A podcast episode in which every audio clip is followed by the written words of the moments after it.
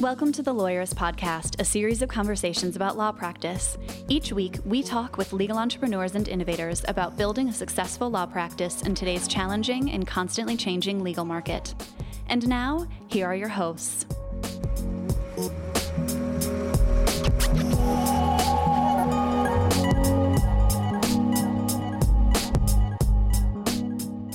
Hi, I'm Sam Glover. And I'm Aaron Street, and this is episode 235 of the Lawyerist podcast, part of the Legal Talk Network.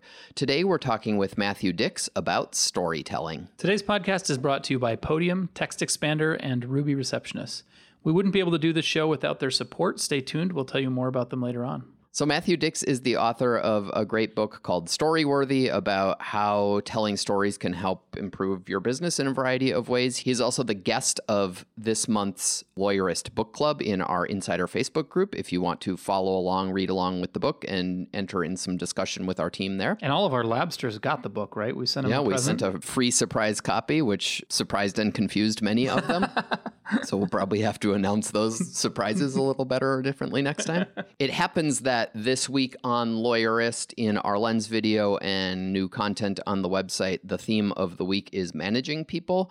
And I thought it is not a direct correlation, but there's some really interesting opportunities to adapt the storytelling method that Matthew Dicks is going to talk about to the concepts of managing your team and your business. Yeah, I think while I was talking with Matt, I was thinking about this kernel of an idea, but I, I think businesses are kind of a story that we tell ourselves, right? Or at least we tell ourselves a story about our business, why it exists, what the transformation the business is trying to make in the world is going to be, or in your personal life, whatever. And and I think to a certain extent, managing people is getting everybody telling the same story about the company and about their roles in it and understanding their parts in the story. I don't think you can mechanically apply that, but I think getting better at storytelling might have the side effect of getting you better at figuring out how to talk about mission and vision and values in your company which you can then apply to management and hiring and firing and maybe make those things easier. Yeah, I, I, definitely don't think there's anything mechanical about it, but I think it's directly applicable. I think both in the concept of building a brand for your company, your brand is, is a story. The, the yeah. story of the work you do in the world and how it impacts your customers and the marketplace. And similarly, as a leader of your law firm, painting a clear vision for your team around why you're doing what you're doing and where you're headed is an act of storytelling. Um, to be able to forecast a future and paint a clear picture of what the future looks like is absolutely constructing a story. So, to learn more about storytelling, here's my conversation with Matt.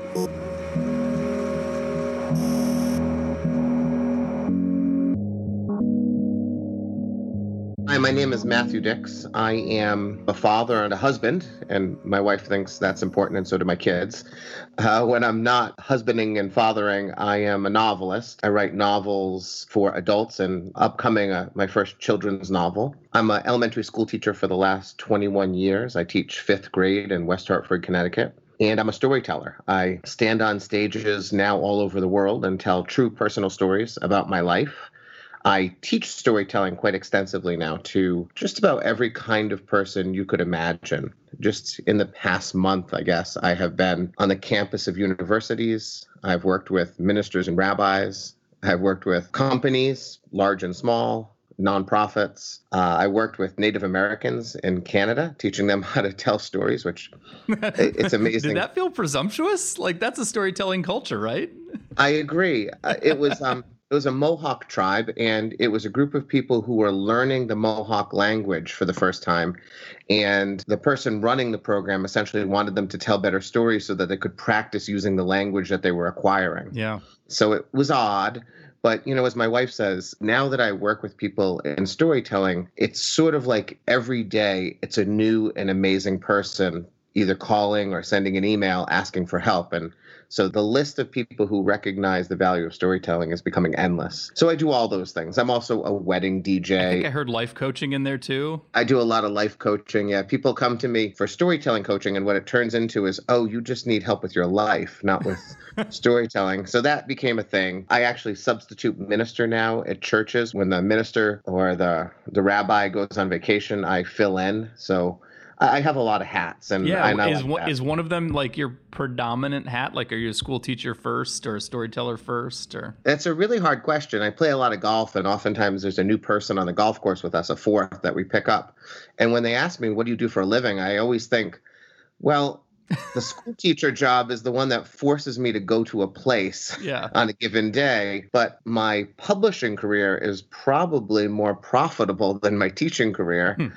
but the thing that I sort of am known for the most, oddly, is now becoming my storytelling. So it's those three prongs that are my primary professions. But, you know, my wife says when I retire someday, I will still have nine other jobs to retire from. So, so there's a lot of things going on. Yeah.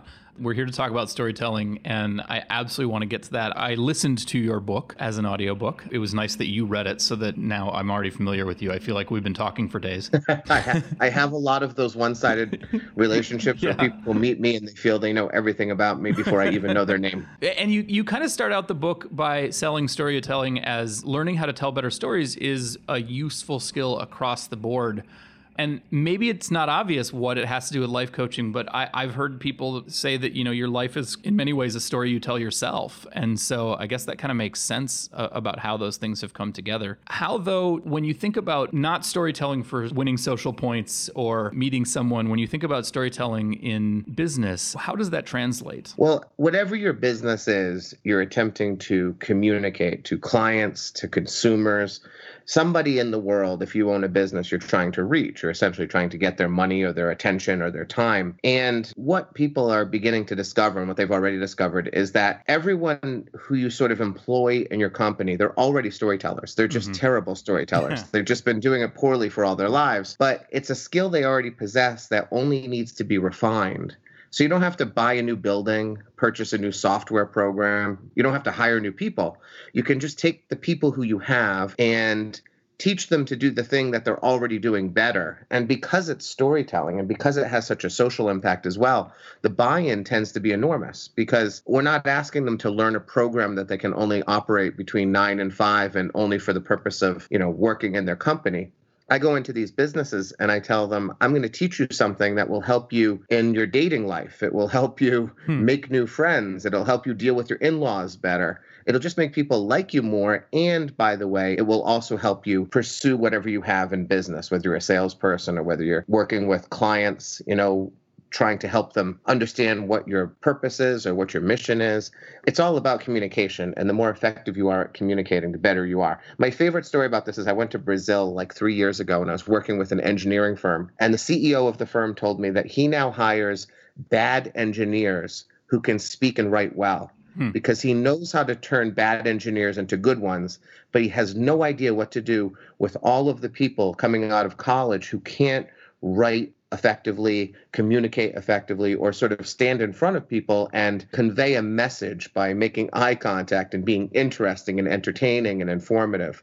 And that struck me just the idea that we're going to now be hiring people who are bad at the skill we need right. because they have a, another skill that seems to be in short supply these days. That strikes me a lot. Obviously lawyering is all about communication and both written and verbal and lots of lawyers think they are good at this and in reality could use work. I mean we spend law school reading and writing and communicating but most lawyers don't learn how to be good writers until afterwards in, in a persuasive sense. And most lawyers think they have are full of interesting stories, but honestly, I dread cocktails with lawyers because all I hear about is war stories. In your book, you present a series of rules for things like travel stories, and commencement speeches and drinking stories. And I, I think they're great. And I'm wondering if on the fly, maybe we could come up with some rules for how lawyers can do a better job of telling stories about lawyering. Well, I mean, essentially, what it comes down to when you're telling a story, if you're telling a good story,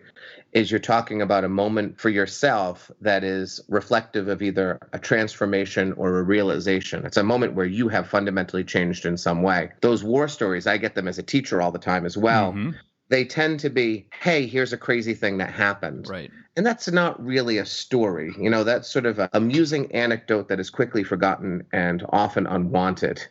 You know, but if you work with an actual client as an attorney, and through the process of helping someone or not helping someone through the process of your job, you fundamentally change in some significant way. Then we sort of have a story. And that might be worth telling as opposed to the, hey, here's a crazy thing that happened. Because I suspect that whatever job you do, you always have a here's a crazy thing that happened story, but they're just, they're forgettable. Like I said, they're unwanted. Mm-hmm. I, I, do believe there are good lawyering stories. We have lots of attorneys in our show. You know, I recently had an attorney who told the story of how he was prosecuting the case, a murder case, against a man who, during the course of the case, he discovered that man had saved his life by calling off a hit on the attorney. Oh.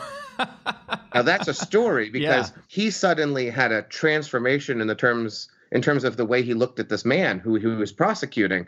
He was prosecuting a man who had saved his life 10 years before and in a weird way. that, yeah. right. And and that transformation is real that now you understand the attorney better. He's able to share a part of his heart and mind with you as opposed to here's a crazy thing that happened. I have a number of follow-up thoughts because you really say that storytelling is really about that five seconds right? There's a five second thing that happens, or three or seven, where that transformation changes. And that's really what you're telling a story about. Yeah, I really believe that most of the time when we shift in some fundamental way, when we suddenly view the world or ourselves or our spouse or our colleague in a new way, it really does happen almost immediately. I think there's a lot of things that lead to that moment, and that mm-hmm. is part of the story. But what you're shooting at is the moment where at one point in my life, I thought one thing.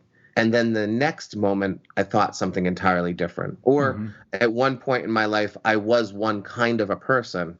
And then the next moment, I was a different kind of person. That's the moment we're looking for. And that's ideally what people really want when it comes to storytelling anyway. They want to know that there was a moment that you know that is the drama of life is that singular moment. Watch movies it's the same way. You know we, we don't watch change slowly happen over time. We sort of recognize that oftentimes these things are immediate and that's what makes a story. That's what we should look for as storytellers. As i was reading your book i was reflecting on this sort of nascent idea that I've had about networking and the fact that networking is so much easier when you know you have something to talk about that is going to be interesting. Like I enjoy winter camping and I can always get a good 30 minutes of questions from other people about this. But in listening to your book, I think that it's not the winter camping because that's actually if all I'm doing is talking about that, it's the travel story. And I think what it is is that there's a way I talk about it where there is a 5 second thing and listening to your book made me reflect on it. And I could probably make that a much better story that actually gets me way more than 30 minutes of interest out of people around me if I think more about it. But also, I think I am way less afraid of networking because I know I have something people will be interested in talking about with me. And I bet for,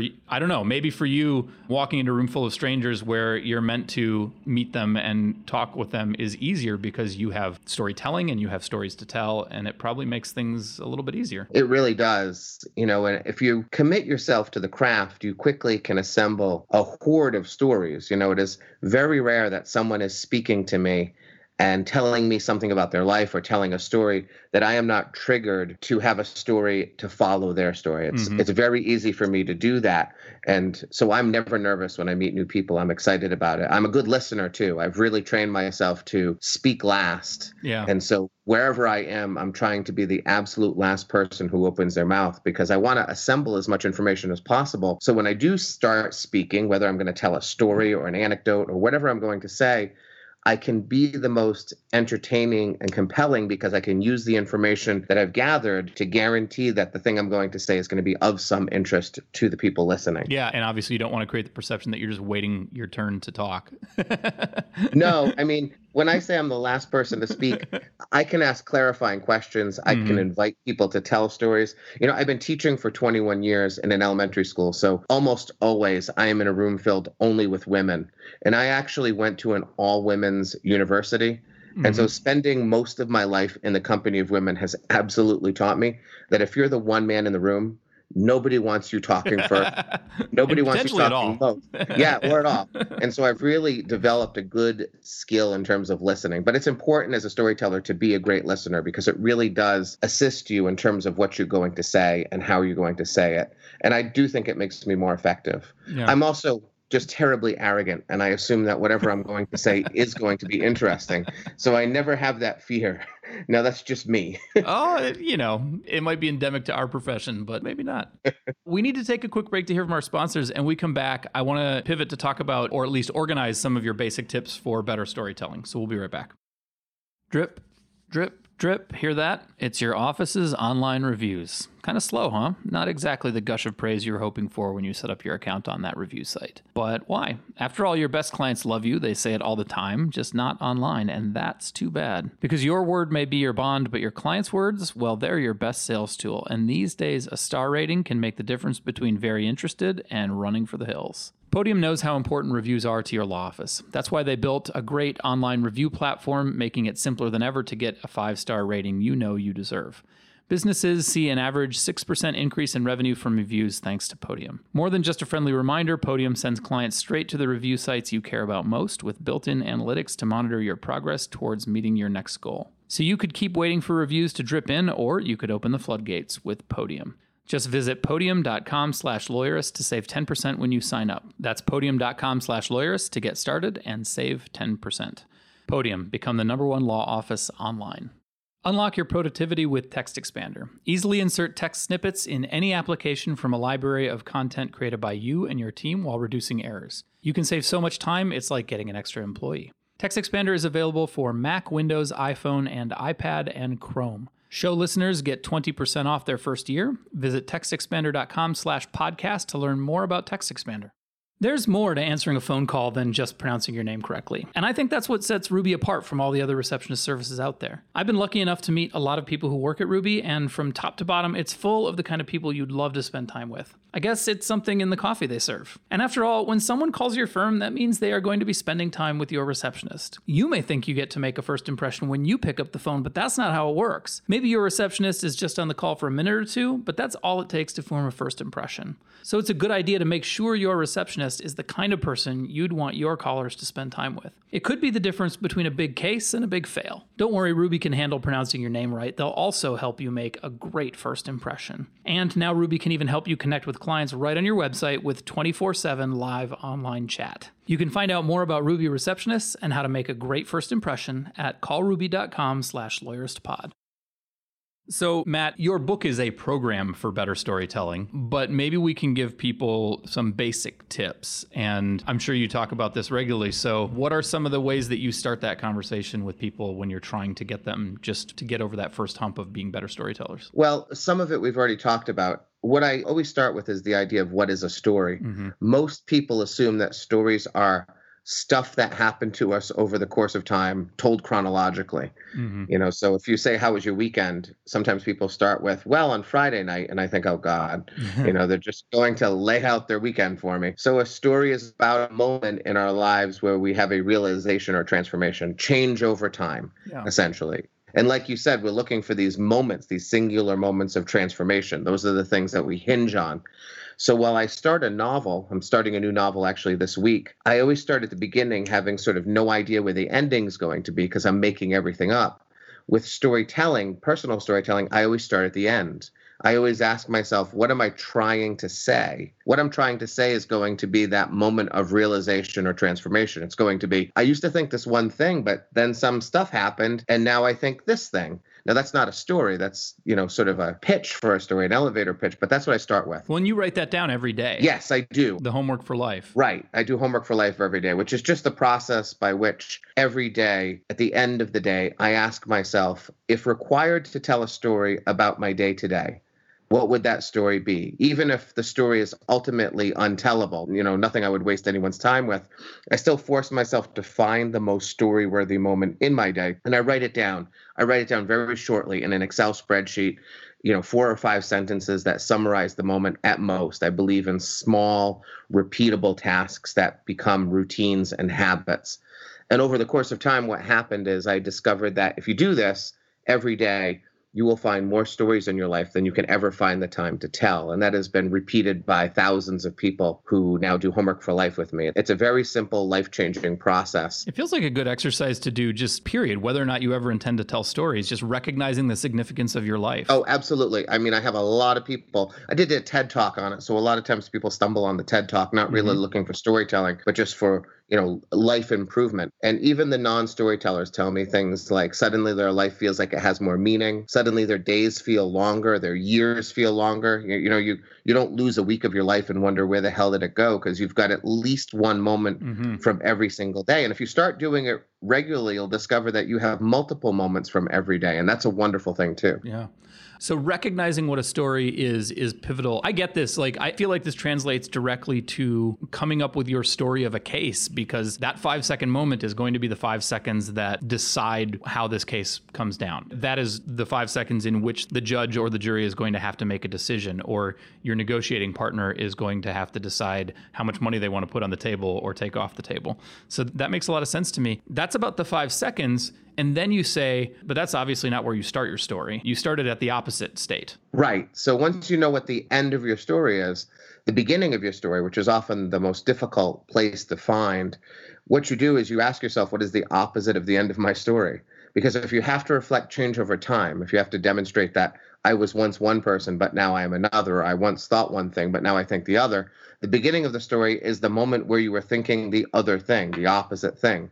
So, you know, if you discovered one day that, my gosh, the woman who I've been working with all, you know, for the last two years is the woman I want to marry, you need to begin your story where you weren't recognizing that in her, that mm-hmm. you were mm-hmm. just seeing her as a as a person who you would never consider marrying and then over time you get to that new place it's the same way movies operate if you watch the first 15 minutes of every movie just about every movie you will know how the movie's going to end. You're not going to know the specificity in terms of how it's going to end, but if the movie opens with a man who is lonely and doesn't have any friends, you have to know at the end of that movie he's not going to be lonely anymore and he's going to have friends. It doesn't mean the movie's not going to be good or that you're not going to be entertained, but almost always that is the case. And I've so been that's trying to forget this information since you wrote it down so that I can enjoy movies.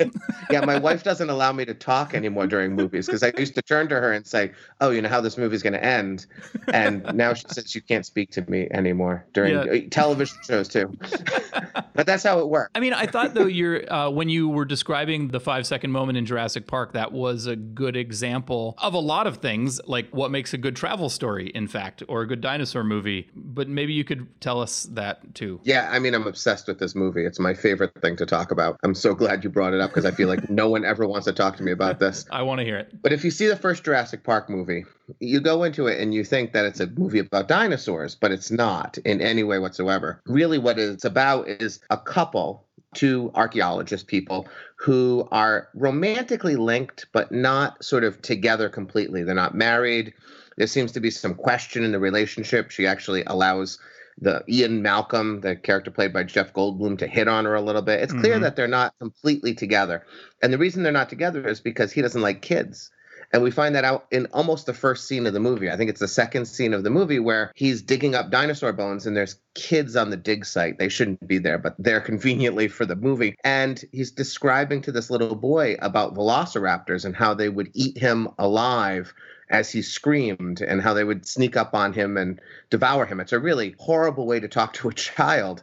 And as they walk away from the child, the woman says to the man, why do you do that? You know, and he says, You want one of those things? And she says, I don't want that kid, but yeah, I'd like kids. And that's it. That's what the movie's about. It's a man who doesn't want kids who happens to be with a woman who wants kids. And if you watch the film, surprisingly or not surprisingly, what happens is the man who doesn't want to have kids ends up in Jurassic Park with two kids, mm-hmm. trying to keep them alive throughout the entire movie. And if you track the movie really carefully, you'll watch how those kids will slowly grow on that doctor until the end of the movie is not really the end of the movie. The end of the movie happens in a tree. It's nighttime, and he's got the two kids. They're still sort of trying to get out of Jurassic Park, but they've climbed a tree for the night to sleep. And he's got both kids in his arms. And the boy makes him laugh and he pulls him in because he's a jokester. And the boy falls asleep on his shoulder and the girl, she looks at him and she says, You know, what if the bad dinosaurs come back? And he says, Don't worry, I'm going to stay up all night. And she says, All night. And he says, Yes. And he pulls her in closer. He can't be holding these children closer. That's Yeah. it. That's the movie. The man has learned to love children, and now he can be with the woman he wants to be with.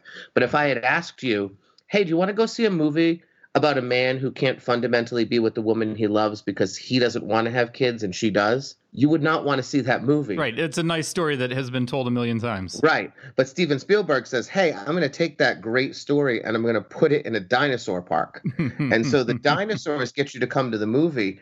But the reason you end up leaving that movie and thinking that was a good movie, it's not because of the dinosaurs, because dinosaur movies have been made before and will be made again. It's because when you leave, you understand that something important has happened, even if you didn't actually notice it happening. Your heart and your mind understand that something meaningful has taken place and you can feel good about it. So, and my understanding too, uh, in trying to connect a few dots in your book, is that that story is the backbone. But the dinosaurs raise the stakes because he might get eaten, right? Like it's great and all that he loves kids now, but he may get eaten before he has a chance to get back to Ellie Sattler and propose to her or something. Yes, absolutely. I mean, stakes are critical in a story. Stakes are the reason why we want to hear the next sentence of a Mhm. story. And so in that movie, dinosaurs are the stakes. Dinosaurs are the reason that we are paying attention because at any moment, someone can be eaten and people are getting eaten all the time. right now, we should know who's going to be eaten, though, of course. Like in any movie like this, the man There are who rules. It's a story. right, like whoever carries a gun the most will absolutely die. And so, of course, the hunter gets killed because he carries a gun very often. Anyone who does anything bad is going to die. In that movie, Samuel L. Jackson dies, and I'm convinced he dies because he's smoking the whole movie. yeah. And so, you know, these are the people you should be able to identify. If we're going to have to kill off anyone, we're going to kill off the guy with the gun and the smoker and anyone who does anything nefarious in any way. We know the kids aren't going to die. We know the two doctors aren't going to die. You know, the owner of the park is really the only one up for grabs whether he's going to die or not. And I bet Spielberg, if you asked him, he said he went both ways. He was wasn't sure in the end which way to go. and it probably doesn't matter. well, actually, what I fundamentally figured out was the kids are related to the owner of the park. oh. They're like his grandchildren, I think. And I just don't think you can have the kids watch granddad get eaten by a dinosaur. And so that's why he gets to live. In every other Jurassic Park movie, the owner of the park absolutely dies because he's not related to anyone we care about. Total non sequitur, but I just remembered that my daughter left her blood on the Jurassic Park ride at Universal Studios, and and maybe that plays in here somewhere too. But she, she will be turned into a dinosaur someday. yeah, exactly. One of the things you talk about in the book too is humor, and humor is always it is controversial, and I suppose it depends on where and how you're using it. But lots of us are telling stories in order to make people laugh.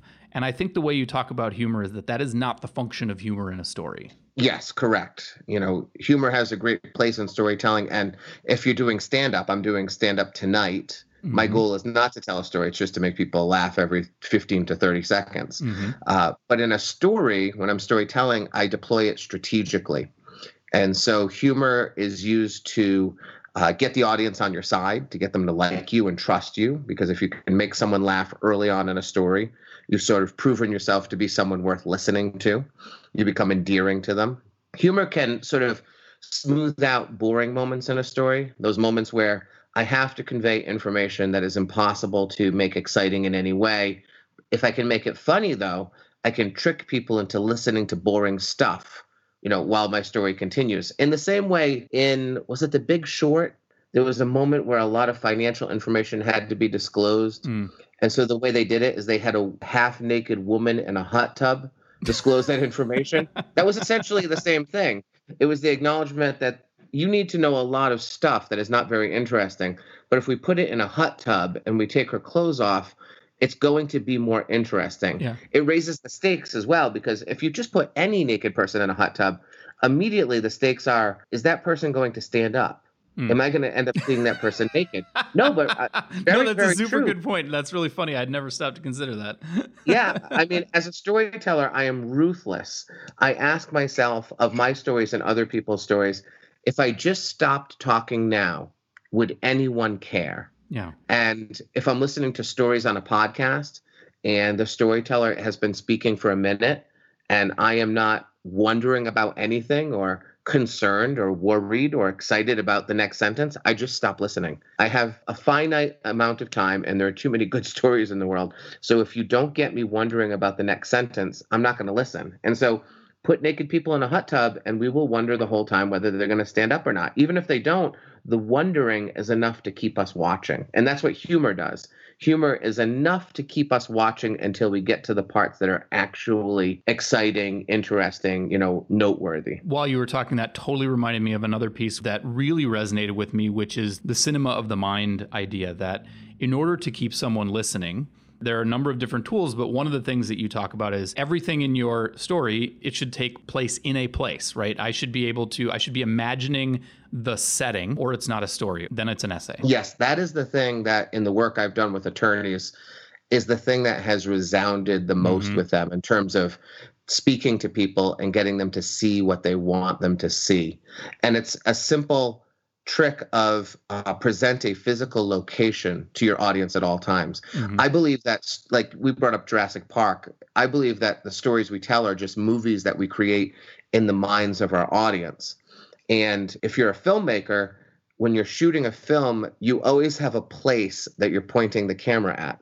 You know, whether it's a living room or a jungle or a cityscape, the actors are always standing somewhere and so when I'm telling a story about my life, I always need to let the audience know where I am standing, what place I am in. And because I provide a place, now I have a scene and the audience can kind of forget where they are and who they are. They can really start to see my story in their mind's eye and even forget themselves. You know, when we watch a movie like Titanic and we cry at the end of the movie because Jack dies and, you know, Rose lives, mm-hmm. right? There's a part of our brain that has forgotten who we are because we also know that's Leonardo DiCaprio, and he made ten million dollars to hang around in that pool of water somewhere on Universal and there's Studios. Totally set. room on that thing for him. Right, absolutely, and, and they kind of don't they don't love each other. In fact, I heard they kind of didn't get along. And he's not dead because he's going to be in that next movie, that you know that Inception movie in six months. Like, why am I crying about two people who I know are just pretending to be other people who never actually existed ever? Right? But our brains sort of forget who we are when it comes to storytelling. We fall into it. And so when we tell stories where we provide settings where we are, we can cause the mind to see those things and forget the other things around us and then we can fall into the story. And that's how i make people cry at the end of stories quite often you know because i'm telling them something that happened 26 years ago mm-hmm. that should not affect them in any way because it barely affects me now. It's 26 years old and yet we're all crying over it including me sometimes because i forget who i am and where i am because i go back to that time too. But it's the simplest trick in the world that at all times your audience should be able to tell you exactly where you are. And in doing that, you can also harness the imagination of your audience, which is more powerful than any words you will ever say. So if I just say, I'm staring at a mountain in the middle of New Hampshire, I just created an image in your mind. And I don't even need to use an adjective to refine that image unless I need to, unless there needs to be right, snow I'll on the mountain. In. Yeah. They will, yeah. And unless unless the details are relevant to the story in some way, I don't use adjectives either. I just say there's a mountain in New Hampshire. I've created a perfect image in your mind, exactly what I want you to see. Your imagination is just going to do a better job than I ever will be able to do with words myself. And I suppose the reason that that comes in so handy with lawyers is because if I want to persuade, I have to create empathy, right? I have to create a connection and I need to make you understand my position and my client's position and I can do that intellectually with numbers and figures and facts and laws, or I can also employ the tool of getting you to put yourself in my client's shoes. And I can only do that by locating you. Absolutely. Yeah. yeah. I had a school board member call me once. He was trying to get a program cut in our school district, a program that he did not like. He, he felt let's move the money somewhere else. Mm-hmm. He did research and collected data for a year put together a wonderful PowerPoint, went to the Board of Ed meeting, presented it, and it was wonderful. And then one woman got up and told a story about how the program had helped her son, and he lost the vote. And he called me afterwards and he said, I always lose to the anecdote. Mm-hmm. And I told him, I said, You took a PowerPoint to a meeting to convince people. I said, You took a knife to a gunfight. She had a story. Like a story will crush you every time because a story will get that empathy, that connection. It will get people to trust you. And I always say, once I can tell people stories, I can get them to do almost anything. And so, you know, if you watch me do a TED talk, I do a bunch of them. Oftentimes, I just want to convey a message. Mm-hmm. I want to give people an idea, but I always open with a story that is related to the message. Because once they like me, once they know me, once they feel connected to me through a story, I can get them to think the way I want them to think. Same thing in teaching when I'm working with 10 year olds. I tell stories all day long. I need to teach them long division, but what I really need to do is to get them to listen to me, love me, trust me, and then I'll teach them long division because they're going to be on the boat with me. They're going to be with me and pulling those oars just as hard as I'm pulling. So while you're talking, it was making me reflect on the fact that politicians always tell these pandering stories about their constituents, which made me reflect on in your book you make it very clear that you don't get to tell other people's stories. Right. But when isn't that a conflict when it comes to lawyers? Like, isn't our job to tell other people's stories? How do you do that well? Yeah, well, it's tricky. One of the things I actually did with lawyers was rather than teaching the lawyers to tell stories, we got together with their witnesses mm. and I taught lawyers how to teach witnesses to tell stories. Huh. And so that way you got people in the courtroom telling their own stories for you. And that was very helpful. But if you're going to tell someone else's story, the problem is when you tell someone else's story, you don't express any vulnerability. Right. It's easy for me to tell my grandmother's story, you know, who is now passed. There's no risk for me. You're not going to feel more connected to me because you know my grandmother. But the way I do it is a trick I learned from actually a couple podcasts that deal with this kind of issue with history. The way I will tell someone else's story is I think about it in terms of the camera angle and I will speak in terms of the camera. So I say things like, um, "I marry people. I'm a I'm a minister." Mm-hmm. And now that they know I'm a storyteller, they often ask me, "Can you tell a story about us?" at hmm. the ceremony, which is annoying, but I'm willing to do it. so I just did a wedding recently, and the couple had walked out onto uh, a frozen reservoir together, and the ice was thin, and they fell through, and they essentially saved each other's lives. Hmm. And it was a beautiful story. And the way I told it was, I said things like, I want you to see a couple standing on the edge of a frozen reservoir. There's snow on the ground and they're dressed in warm coats. It's a frigid day. Can you see them? They're holding hands. They love each other. They take that first precarious step onto the reservoir. The ice cracks, but it holds. It's fine. There's kids already out on the reservoir skating. It's a frigid day. They begin their walk. I want you to see them walking step by step. They're six months away from being married. They're talking about their upcoming wedding. And now I want you to hear the first big crack of the ice. And I go through it like that. Mm. And so I'm able to at least direct the audience's gaze and force them to see things rather than sort of speaking in the third person and saying, one day Jane and John went down to the reservoir, right? I want them to like laser focus their eyes, their minds, their ears on only the things that I want them to hear and see and feel. Because directing focus is really key. Like you talk about, sometimes you eliminate characters from that were there in real life from your stories because you don't want the audience to be sitting with that third wheel. You want them to be in the moment. Absolutely. You know, I say as storytellers, we tell the truth, but we never tell the whole truth. Mm-hmm. You know, I've never added anything into a story that didn't actually happen but I'm ripping things out of stories all the time that don't serve the purpose of the story.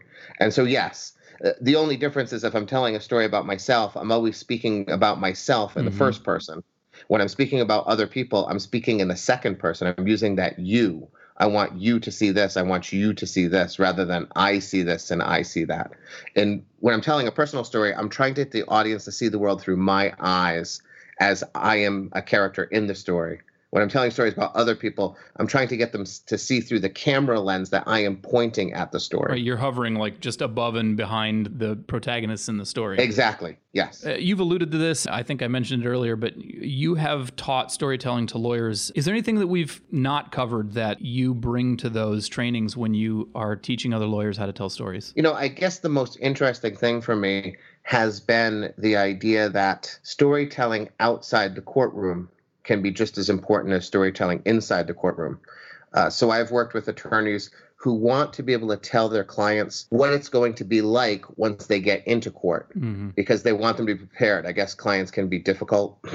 Actually, sometimes I was arrested. I was arrested and tried for a crime I did not commit. So I was actually on trial and I was a difficult client. I remember my attorney turning to me and saying, Stop talking until I tell you to speak. Hmm. So I've had attorneys who I've worked with just to help them so that they can tell the story of what will happen in the courtroom to the client right. in a way that the client will now understand and be a effective ally in the courtroom. But if they don't have a sense because they've just never done this before, oftentimes it's their first time, you know, in this role. If you can't really tell a good story and project a good image of what to expect, that's going to be hard for them. And I, I did feel that the work that I did helping lawyers teach storytelling to witnesses was highly effective, both in terms of getting them to convey what is going to be needed to be conveyed in the courtroom, but Mhm. also by teaching people to tell stories, you manage to find information that you would not have normally found. Right. You know, as we were working with these people, suddenly things came up. And I remember the attorneys getting very excited. They were like, we didn't know that. hmm But you know, if you can get someone speaking about their life and feeling good about the way it's coming out and having some strategies to make it sound good, they're going to be much more willing to share. And so they managed to not only get effective storytellers into the courtroom on their behalf, but to find more information through the process of that storytelling. And we're always worried about our witnesses rambling and talking about irrelevant stuff. But in the process of teaching them to tell stories is more about teaching them to be effective and give the relevant details and only the relevant details in the most effective way. That makes perfect sense to me. Yeah, and if you get them to understand why sort of we're leaving that third wheel out of the story, hmm You know, if, if they understand, oh, in storytelling, a third wheel is just going to clutter the landscape Mhm. of your story and distract people. Yes, I agree. We should definitely take my cousin out of the story, even though she was there that day. Right. She didn't play a role. So once you get them to understand some of these principles of storytelling, they feel better Yeah. about going into the courtroom. They feel more prepared. You know, for a person like me who might have to go in and sit on the stand and speak to people, it's better to feel like I know what I'm doing and I'm going to be at least interesting to the jury. I'm going to provide the information that is required to the judge, those kinds of things. Confidence plays a huge role. That makes sense. I am tempted to ask you to tell us a story as if I'm a seven year old, but instead I'm going to direct people to your YouTube channel, Storyworthy the Book, where they can see you telling a number of stories at Moth Story Slams. I think that's probably better than asking me to put you on the spot. I do appreciate that. Uh, but there are stories there, you're right. You can also find, I, I have a YouTube channel just with my name, Matthew Dicks, Okay. and there's many, many stories there too. The story Storyworthy YouTube channel has stories that apply directly to the book, but you can see even more on my primary YouTube channel. Very cool. Matthew Dicks, thanks so much for being with us today and telling us stories about storytelling. Thank you very much. It was a great opportunity, and I always appreciate the chance to talk about stories.